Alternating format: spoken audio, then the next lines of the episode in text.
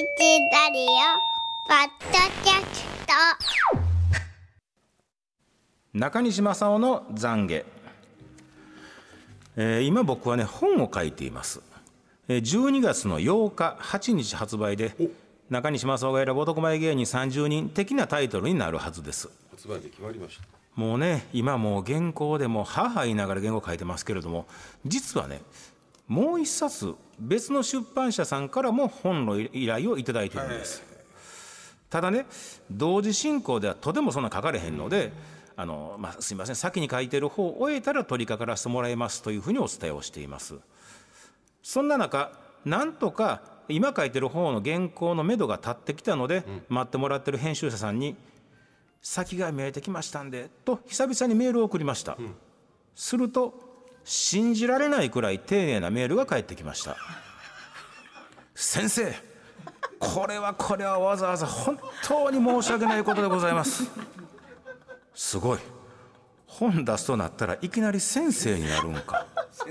ただ文面を読み進めていくと、先日の出版パーティーですね、などと合点がいかない内容がついています。不審に思い、そこを問うような返信をしてみると、実にカジュアルな文体で、すいません、別の方にお送りするはずのメールを間違えて送ってまして、と返ってきました。僕の名前に似た人気作家さんに送るはずのメールを間違えて送信されたようでした。とにかく本を売ろうと思いました。だってそれが現実だから。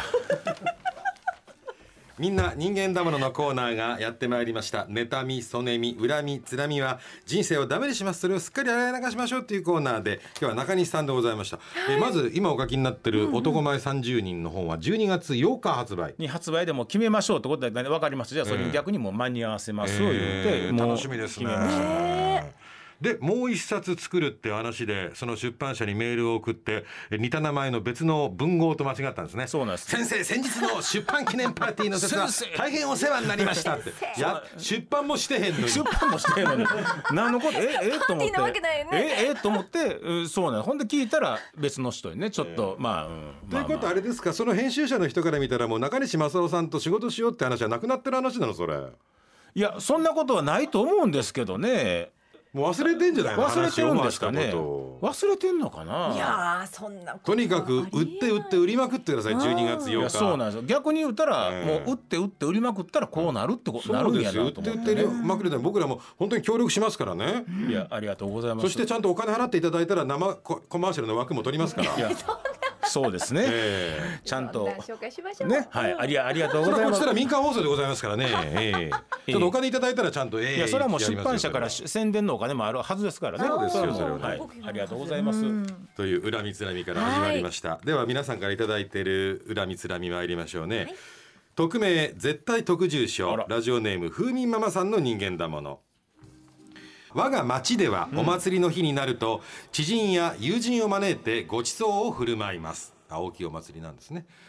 裏の家の老夫婦は子供や孫たちと駐車場でバーベキューをするのですが、何分狭い場所でのバーベキュー、祭り装束の洗濯物に匂いはつくし、お酒も入るんで声も大きくなります。近隣のお宅は気配を感じると洗濯物を取り入れて雨戸も閉めて防衛します。わかる。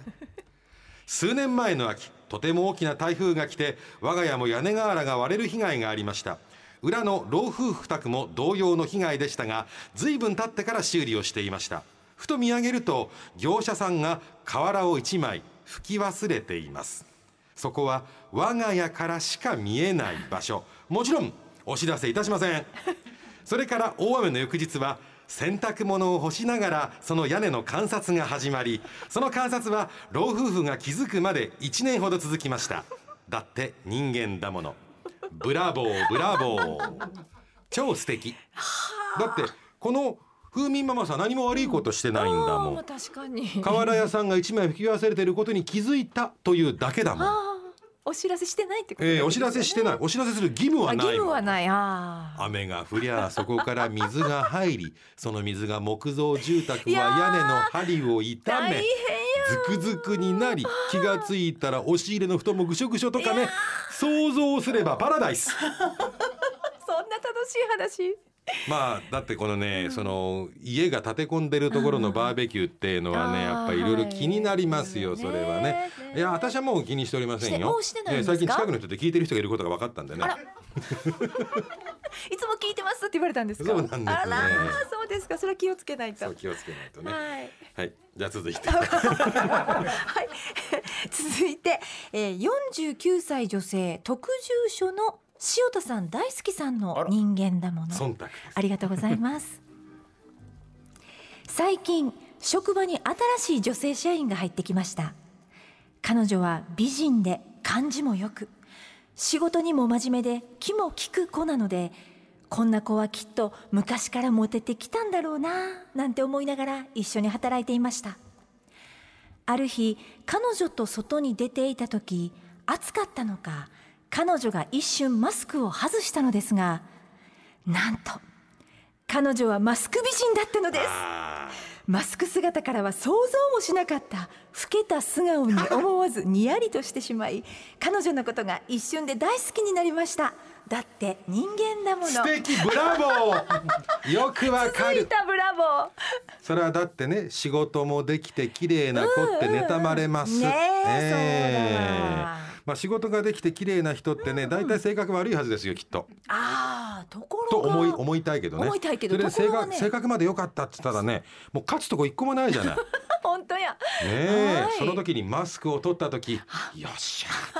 いますね、マスク美人。マスク美男子も結構いますね。でもこのマスクを取った顔がどれぐらいのレベルやったのかによってもね、いろんなことが変わってくる話ですけど、もう超ブーちゃんです、ブーちゃん。超ブーちゃん。うん。ここまで書いてるところでもブーちゃん、ブーちゃんじゃん。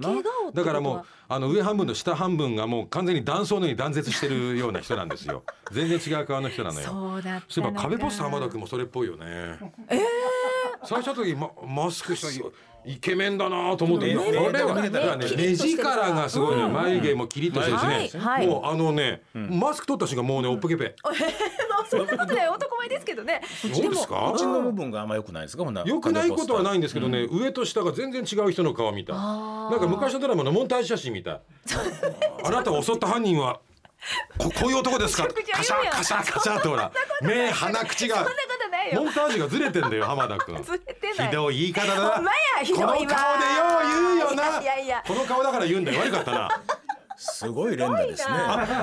一応トークをコンパクトにしたつもりだったんですけど、もういついけなかった。やっぱ言いたいことをついつい言っちゃうお年頃やからね。もうカレーです。年を取ると思いついたら全部喋っちゃうから。